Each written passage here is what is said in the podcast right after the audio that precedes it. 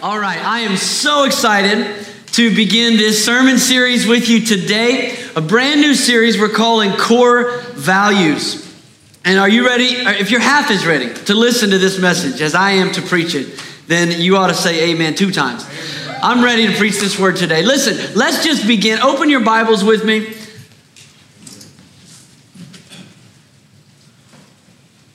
I don't even want you to find the text yet. I just want you to open your Bibles.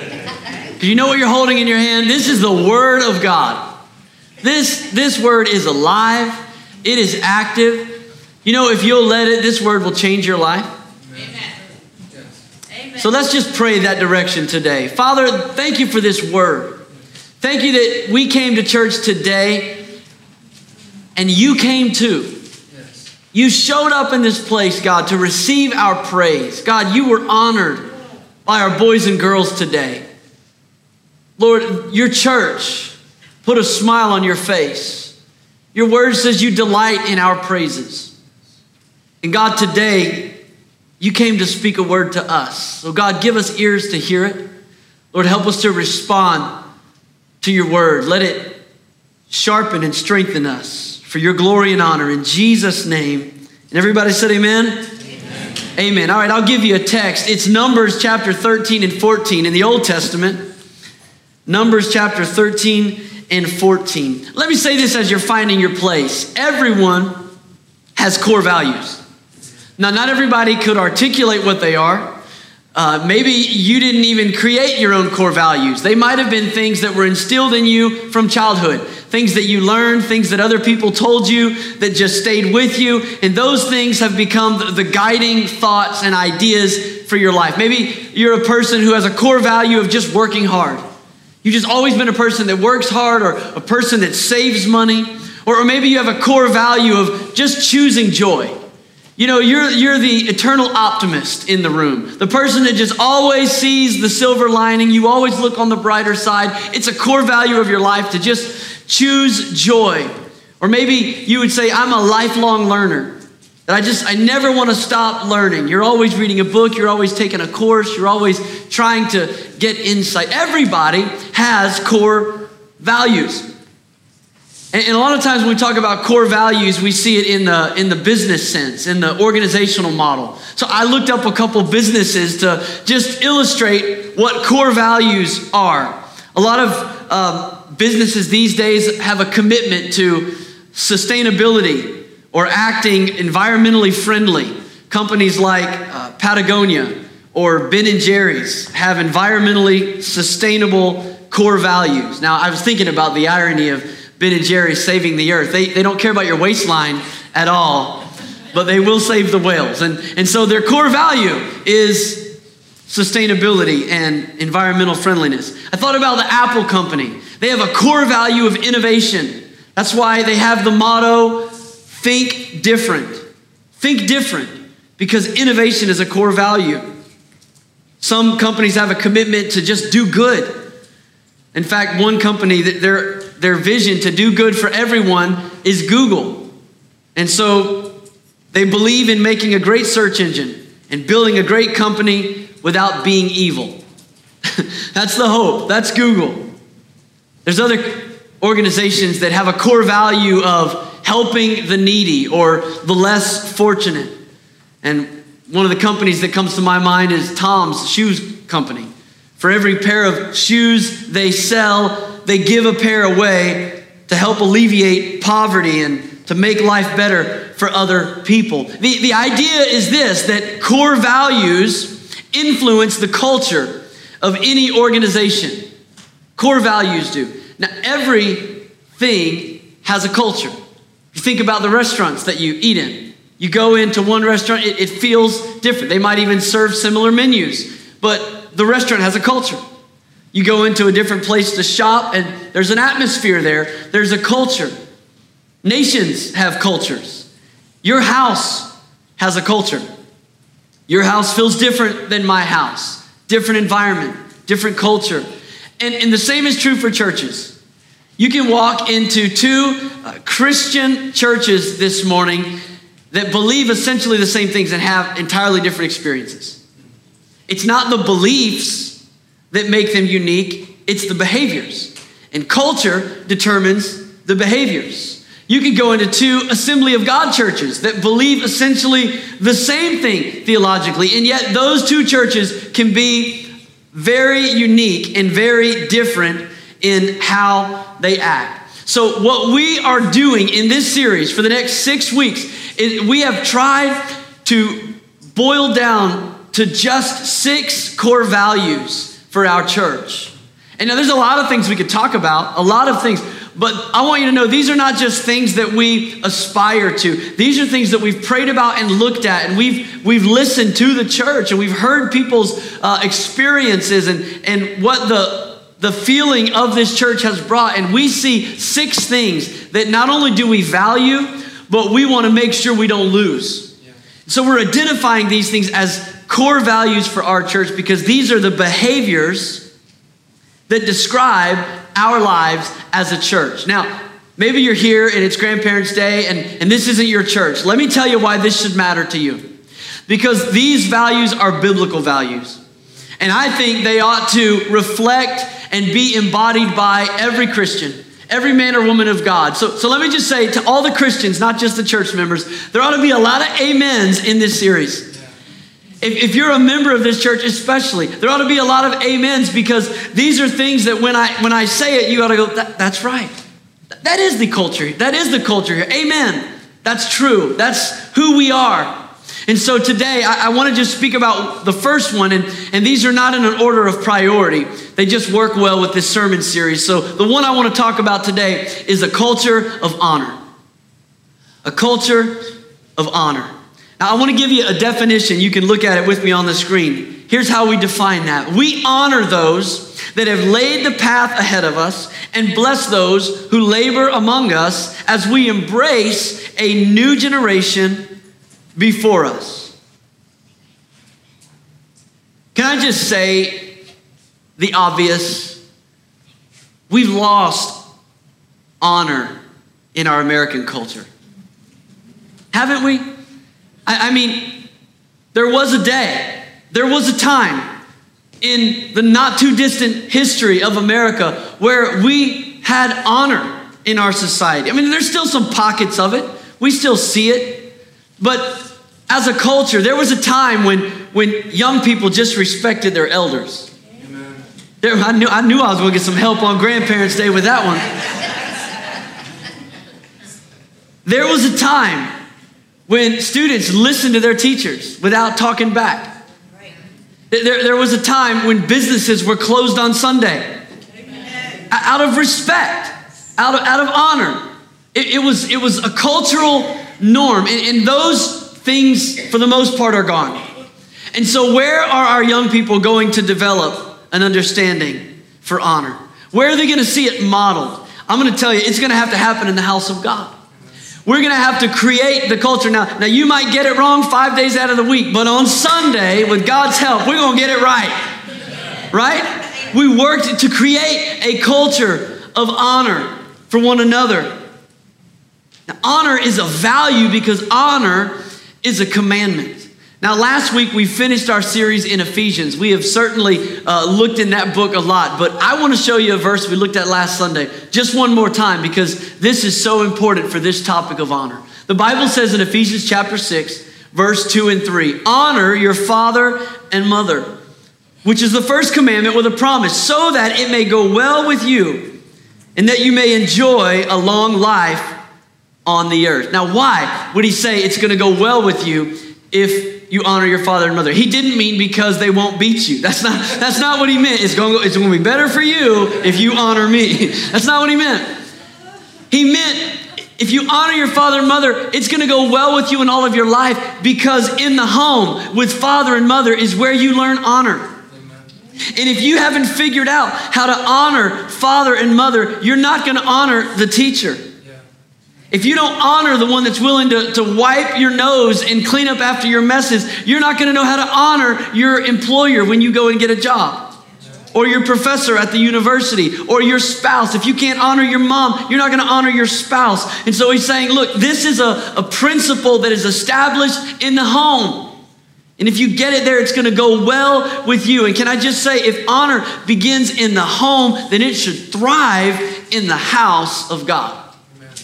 It should thrive in God's house. The Bible says this in Romans, and this really takes this takes honor outside of the realm of just thanking people and giving people appreciation for the things that they've done. The Bible says in Romans 13:7, give everyone what you owe them. If you owe taxes, pay taxes. No amens on that? I didn't think so. If revenue, then revenue. If respect, then respect. If honor, then honor. Let me just say this today. Honor, he's saying this is what you give people. If you owe them this, you give them this. Honor has to be given. Yeah. We don't want to create a culture of demanding honor. Honor is not something that you impose on people, that you say, you better honor me, you better respect me, you better elevate me. No. In fact, Jesus told a parable about that very thing, about how embarrassingly awkward it can be if you go seeking a place of honor instead of waiting for it to come to you. Jesus was at a dinner and he saw these people coming, and everyone was trying to get the best seat. Everybody was trying to, get in the VIP section. And so Jesus thought this was a great moment to just teach a little lesson. And in Luke chapter 14, he begins to explain to them that if you go to a banquet and you see the reserved seating, you should not go and sit in the seat of honor. Because what might happen is somebody coming late that's more important than you will come in. And then the host will actually come to you and say, I'm sorry, could you move back there? And you have to go and sit at the kiddie table. That's not exactly how Jesus told it, but I'm paraphrasing. You ever got moved to the kiddie table before? That wrecked your holiday meal, right? And so Jesus says, you don't want that to happen. It would be better for you if you would come and take a lowly place. Take a place of humility so that when the host comes and says, oh, wait a minute, brother, wait a minute. I want you to sit over here with us. Come over here, and then you'll be honored. And so honor is not just something that we say, hey, thank you, you did a great job. Honor is something that we give. We give it. In fact, the New Testament takes it even farther outside of the realm of our comfort when it talks about creating a culture of honor. The Bible says in 1 Peter chapter 2, Verse 17, now Peter's writing to the first century Christians who were being persecuted by the government, being persecuted legally by the emperor. And he says these words, show proper respect to everyone. Love the family of believers, fear God, and honor the emperor. Wow. Honor the emperor, are you kidding? Now, let me just ask you to evaluate your own home. What kind of culture are you creating by the way that you talk about those in authority? Because, see, the Bible says that we are to honor those in authority. And it'd be easy for us to just sit in the peanut gallery and play the critic. I mean, I don't know about you, but I got to be honest with you. I'd be lying to you if I didn't tell you that sometimes I'm tempted to use my pulpit as a platform to tell you what's wrong with folks. What's wrong with the government? What's wrong with those people, the celebrities? What's wrong with us? I mean, sometimes I get the feeling that my spiritual gift is criticism. I really do. But I have to swallow that. I gotta let that die before my feet hit this platform, because we want to create a culture of honor, and that means we refuse to let somebody else be the step that we stand on to make our platform higher. Amen. Honor says, I'm not going to take shots at those in authority, even if the one in authority is the emperor. No, we honor. We choose honor. Dr. Samuel Chan said this, a toxic culture will eat vision for lunch. You can have vision, you can have strategy, but if the culture that you're trying to develop it in is toxic, it won't happen. And every church has a culture. We want the culture of our church to cause us to thrive in what God wants to do in the church. Now, in the life group series that we're launching in just a couple weeks, the Life Group Series DVD is called Core Values. And what we're going to do in that series is we're going to dive deeper into that definition that I gave you a few moments ago. And we're going to talk about how we honor one another in the life of the church, what God has called us to do. But today, what I want to do this morning is I just want to go to the place where it all begins. I want to just talk about where it all starts, because a commitment to honor has to begin with God. A culture of honor in the church has to begin with a commitment that says we're going to honor God above everything else. Yes. Now, you know, we love people, and we're going to bend over backwards to reach out to people and to love people. But at the end of the day, God is going to be honored in this church. Amen. And that's got to be the heart. That's got to be the epicenter of everything else. And so I want you to look with me at this story in Numbers 13 and 14, because what we see here is a leader, Moses, who had vision and who had strategy and who had a plan and who had a destination, and he could see it and it was right out in front of him, but he had a toxic culture. Yeah. And I want you to see what it caused to happen. And more importantly, I want you to see two men that rose above it. If you're not familiar with this portion of Scripture, let me just give you a little backstory. The children of Israel had been enslaved in bondage in Egypt for 400 years, and they cried out to God for a deliverer. And God sent a man named Moses, and Moses delivered the people out of bondage in Egypt, and they journeyed through the wilderness, and they got to the edge of what God had told them would be theirs. It was a promised land. It's going to be yours. It's going to be a place that is spacious and good, and it's going to be your home. You're going to be your own nation, a free people. And so Moses led the people, and they got to that place. And when they got to the edge of that place, he sent 12 spies to go in and to survey the land. These 12 spies go in and they survey the land, and they come back to give a report. Two of the spies are just excited to get going right into the promised land. But 10 of them began to pollute the atmosphere of faith with negativity, with skepticism, with doubt. They caused fear to spread throughout the camp of all the people, so much so that the people were ready to give up on the promise that God had led them to, and they were actually willing to go back. In fact, look with me at verse 4 in Numbers 14. This is right at the height of the toxicity in their culture. Here's what it says. And they said to each other, we should choose a leader and go back to Egypt. God got so angry, is the right word, with what was happening in the hearts and minds of the people. And he said, none of this generation, none of these people that are 20 years or older are going to go into the promised land. This whole generation is going to die off. I'll take the next generation in, but none of them are going in, except for two people.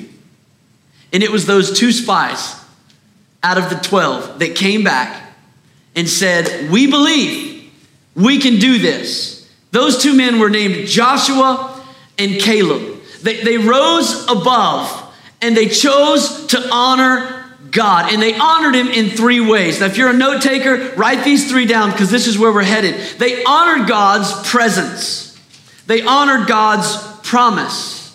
And they honored God's perspective. I want to show you for a few moments in the Word of God how they did this. And I want you to understand that this is where a culture of honor begins. It begins with a decision in your heart and in my heart to honor God's presence. Let me tell you about Joshua. Here's how Joshua honored the presence of God. You know, there's a verse of Scripture in Exodus 33, verse 11, that the first part of it is often quoted, because the first part of that verse says, the Lord would speak to Moses face to face as one speaks to a friend.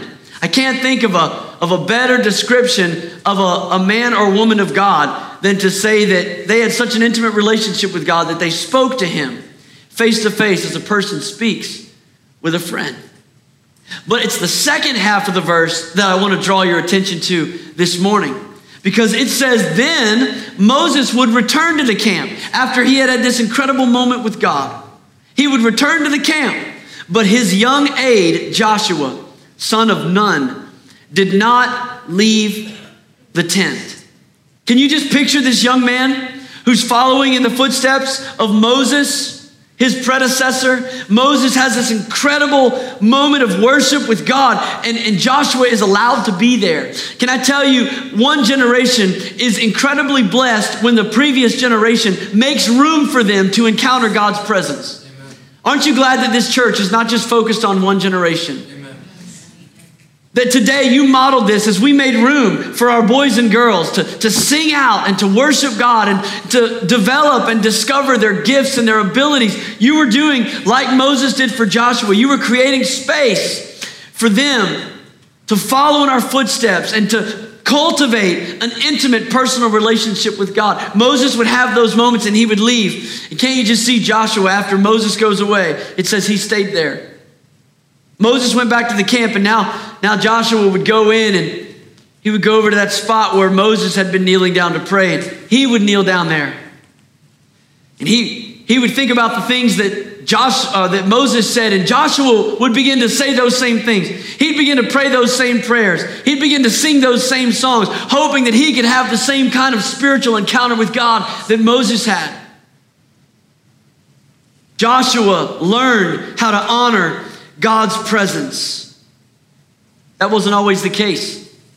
In fact, several years before, Moses was leading the people, and he would get up early in the morning and he would sit down on the judgment seat, and all day from sun up till sundown, the Bible says the people would come to him. They'd stand in long lines and they would wait so that they could meet with Moses so that he could tell them what God's will is in their situation. And then finally, Moses' father-in-law, Jethro, comes to visit. Exodus 18. Jethro comes to visit and he sees this. And it gets to the end of the day and there's all these people that still haven't had their number called. They haven't had their chance to see Moses, and they leave frustrated, and Moses is exhausted. And the Bible says that Jethro looked at Moses in Exodus 18:17, and he said this. He said, "What you are doing is not good." What he was saying is, Moses, this is not a healthy culture. You got all these people waiting to talk to you. And he began to give him instructions. He encouraged him. He said, look, Moses, you need to delegate. You need to get some leaders that can be in charge of 100 people, and some leaders that can be in charge of 50 people, and some leaders that can be in charge of 10 people, and let them answer the questions and deal with some of these problems, and only come to you with the big stuff. I'm telling you, we honor the next generation when we allow them to take part in the work, not just in the worship, but in the work as well. And so Moses did that. He began to make room. And Joshua was one of those people that were blessed because Moses made room for him. And Joshua learned to honor the presence of God in his own life. So did Caleb. Caleb learned how to honor the presence of God. You know, after the culture here in Numbers 13 became toxic, and God was furious with all the people. He was so angry. Look at Numbers 14, verse 23 and 24. This is what God said to Moses about the Israelites who refused to just move by faith into the promised land. He said, not one of them will ever see the land that I promised on oath to their ancestors. No one who has treated me with contempt will ever see it. But look at verse 24. But because my servant Caleb has a different spirit and follows me wholeheartedly, I'll bring him into the land he went to, and his descendants will inherit it. God uses a word to describe Caleb. He says he followed me wholeheartedly. In fact, that word, wholehearted, is used 6 times in the Old Testament to describe Caleb. And it's a word that means to close the gap. That's what it means, to close the gap.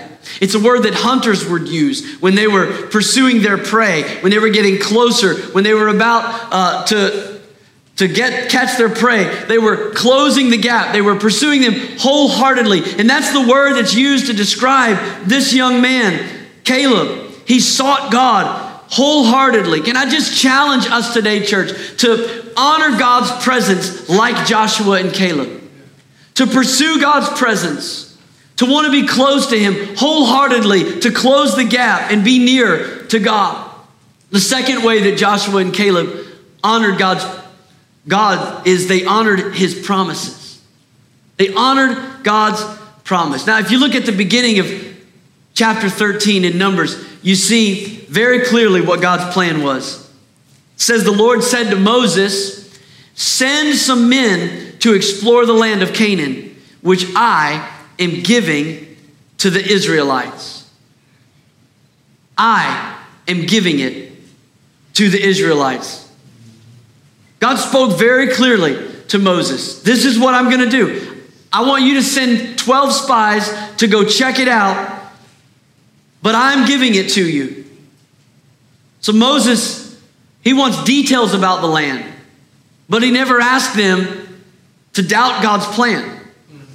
He never asked them to come back and tell him if they thought that they could possess the land, or if they thought that the enemy was too powerful or too strong. He simply said, I want you to go, and I want you to survey the land. I want you to see how fortified the walls are. I want you to see how well the crops are growing. I want to know what the soil is like. I want to know what kind of trees are growing there. I want you to just tell me what this land that God is going to give us is like. So they all went. They surveyed the land. But when the spies returned, I want you to look with me at what it says they told Moses. Verse 27, Numbers 13.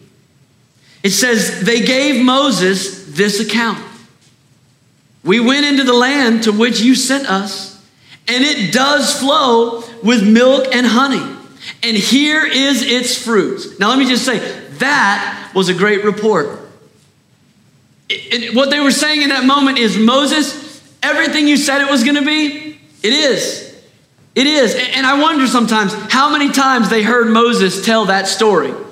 I mean, this is Moses' personal testimony. It's his go-to sermon.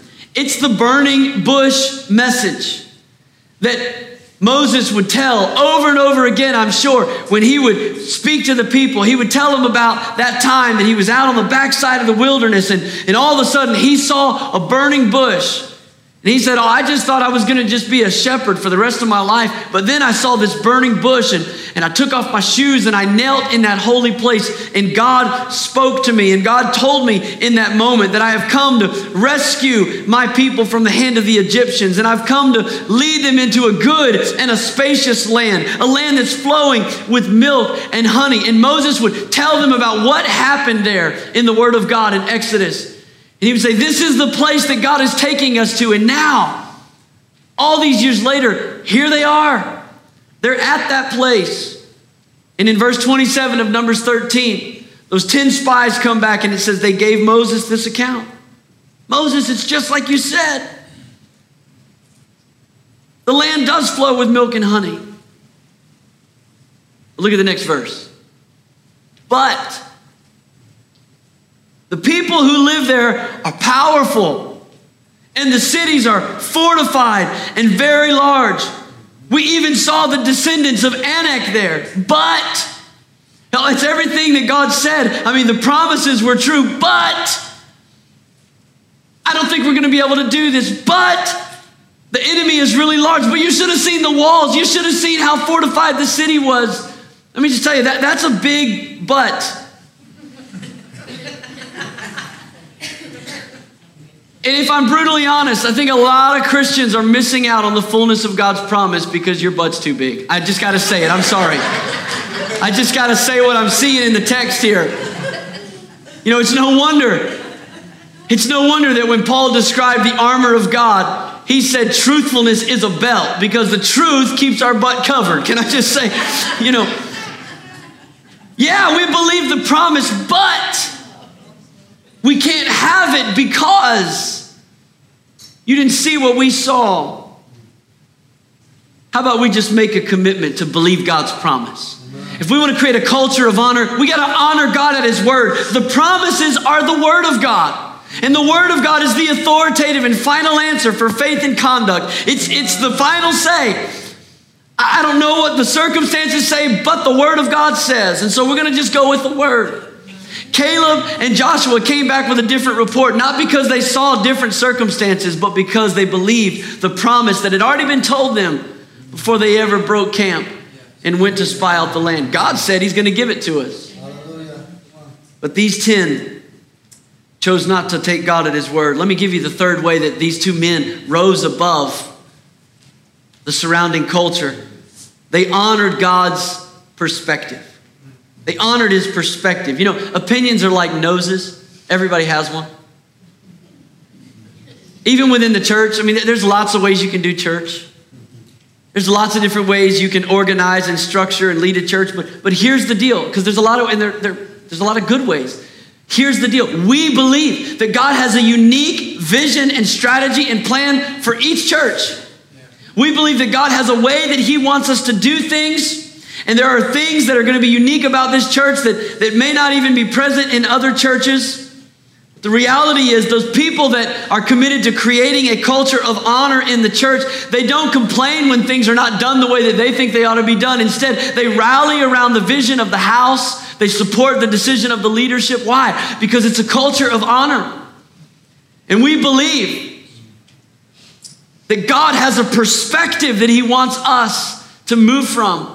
And boy, wouldn't it be easier if God just spoke to everybody and just told everybody, here's exactly what's going to happen. Unfortunately, he doesn't do that. Usually he gives a vision to a person, to a leader. And Moses says, here's the plan. Here's what we're going to do.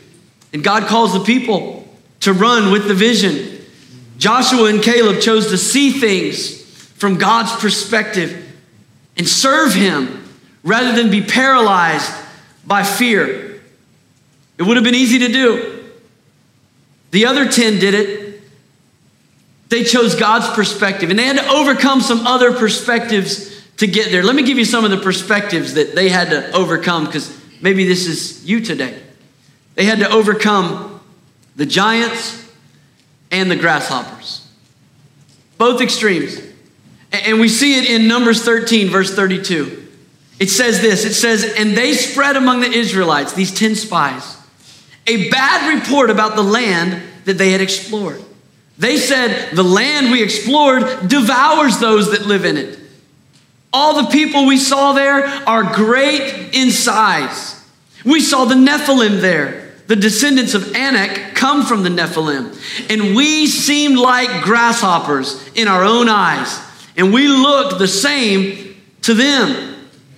So the mentality of the 10 spies is, we look like grasshoppers. But the perspective of God is, I've given you the land. Yeah. What does that have to do with anything? I've given you the land. So in other words, we appreciate your concern, but we're more concerned with what God says. Yes.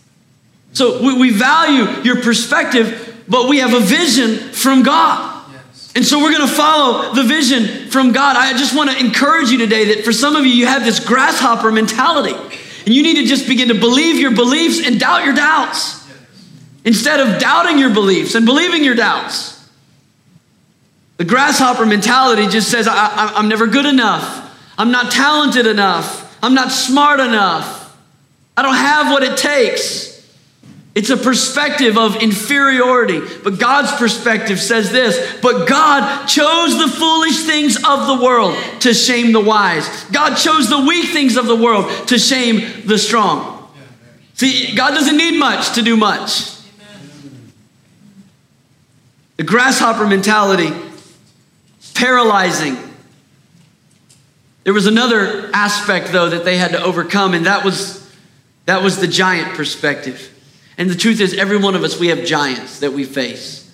You have things that are looming large in your life, giants of discouragement, giants of debt, giants of disease, giants of doubt.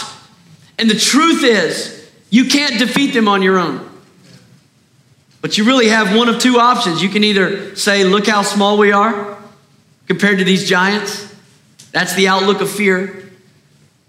Or you can say, look how small these giants are compared to our God. And that's the uplook of faith that just says, I'm gonna trust God. I mean, this giant may be bigger than me, but he's small compared to the God that I serve, the God who said, I can have what he says I can have. So We're going to honor God with a right perspective. There was one more perspective they had to overcome. Not just the grasshoppers and the giants. They had to overcome the grays. You say, what are the grays? You know, the grays. Yeah, they had to overcome old man time. Because the reality is, there was a time that came for Caleb where he could have said, I'm too old now. I missed my moment.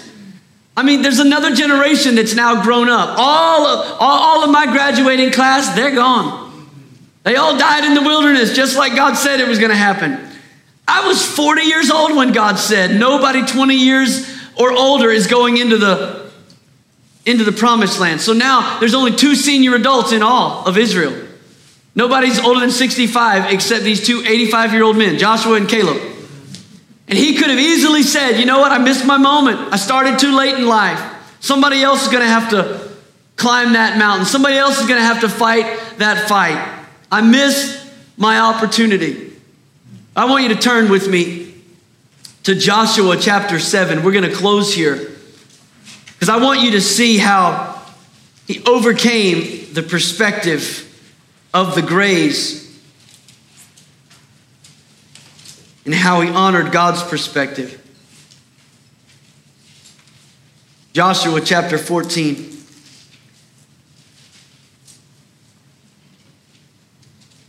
Now, as we turn here, you got to understand we're fast forwarding 45 years.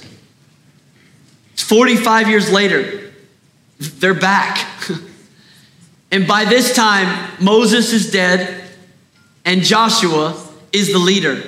And he's led the people across the Jordan. And they have conquered Jericho. And now they're actually in the promised land. And it's time for those 12 tribes to go their separate ways and to possess the land that God had for them. Look with me in verse 6 of Joshua 14.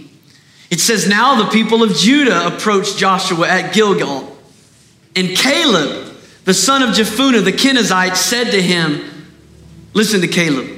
He said, you know what the Lord said to Moses, the man of God, at Kadesh Barnea about you and me, talking to the only other senior adult in the room. He said, I was 40 years old when Moses, the servant of the Lord, sent me from Kadesh Barnea to explore that land. And I brought him back a report according to my convictions. But my fellow Israelites who went up with me made the hearts of the people melt in fear. I, however, followed the Lord my God wholeheartedly. I honored God's presence, is what he was saying. When everybody else recoiled at the sight of those giants, I closed the gap. Wholeheartedly. I honored the Lord. Verse 9 says, so on that day, Moses swore to me, the land on which your feet have walked will be your inheritance and that of your children forever, because you have followed the Lord, my God, wholeheartedly. Now then, Caleb says, just as the Lord promised, he has kept me alive for 45 years since the time that he said this to Moses, while Israel moved about in the wilderness. So here I am today, 85 years old. I love that. Here I am.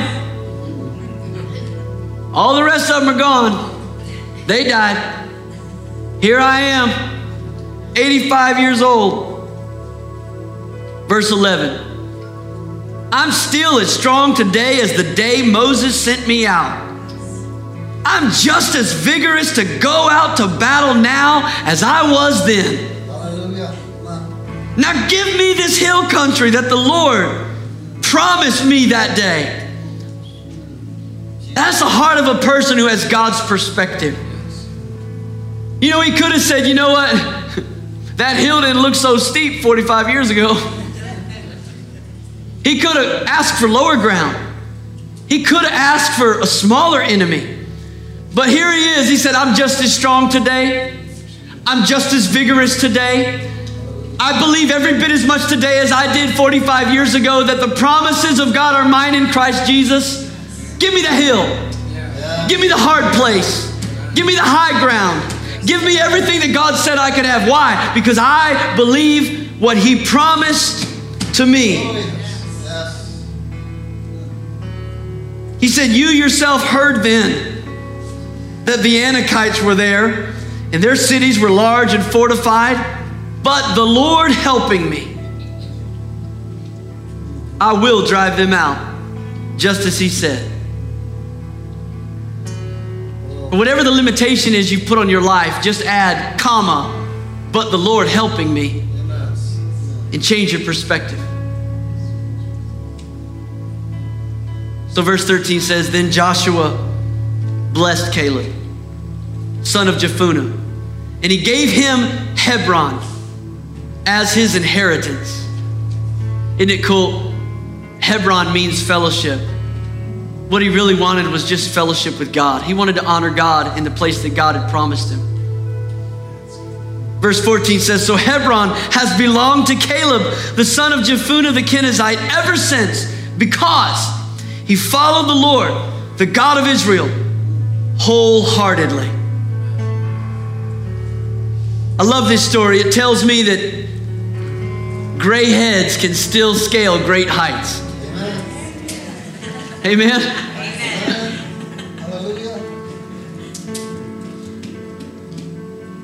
You know, retirement's not a biblical concept. Now, before I lose all my audience, you can still look forward to the day you don't have to clock in anymore. And you can rejoice in that. But how many of you understand that there is no point or time in the life of a child of God that we clock out on the purposes and the plan of God for our lives? The Bible says, let everything that hath breath praise the Lord, which means if you still have breath in your lungs, God has a purpose for your praise. He has a plan and a strategy for your life. He has something that He wants you to do. There's some mountain that He still wants you to climb. And if we're gonna get there, we gotta create a culture of honor in our hearts. A heart that says, I'm gonna honor God's perspective. If God is for me, who can be against me? There's no mountain I can't climb. There's no battle I can't win. If God be for me. The heart that says, I'm gonna honor God's promise. That's His word. I'm gonna honor the promise of God. I'm not gonna live according to what I feel or to what I see. I'm gonna let God's word be a lamp to my feet and a light to my path. I'm gonna honor God's promises. And it's a heart that says, I'm going to honor God's presence. There was a time when God was gonna just send Moses and the people out. And Moses said, if you don't go with me, I don't want to go. I don't even want the promise without your presence. I want my Hebron. I want fellowship. I want communion with you. I want intimacy with my Savior. Above everything else, I want to close the gap. And at the close of this service today, I want to pray for you. And if you're here today and you're hearing this message, young, old, doesn't matter. If you would look at your life and you say, there's something in my life that is causing a separation between me and the Father. I want to say it again. These altars are not just a place for the lost to be found. The altar is a place where we close the gap, where we come near to God, where we say wholeheartedly, God, I don't want anything in my life to separate me from you. And so, God, I'm going to close the gap today. And if you're here and you would be honest with your own self and say, there's something in my life, whether it be a sin, or an attitude, or a pattern in your life, and you say, this thing it's separating me from God. It's keeping me from the intimacy that I know He desires with me. I'm gonna challenge you in just a moment as I pray to step up from where you are and to physically close the gap. To come and find a place at the altar and say, God, I just wanna be near you. Before we run off to lunch, God, I want to come near you. I want to close the gap. I want to honor God. in his presence. I want to ask if you'd stand with me all over this room. We're about to pray. We're about to pray. And I'm going to open these altars.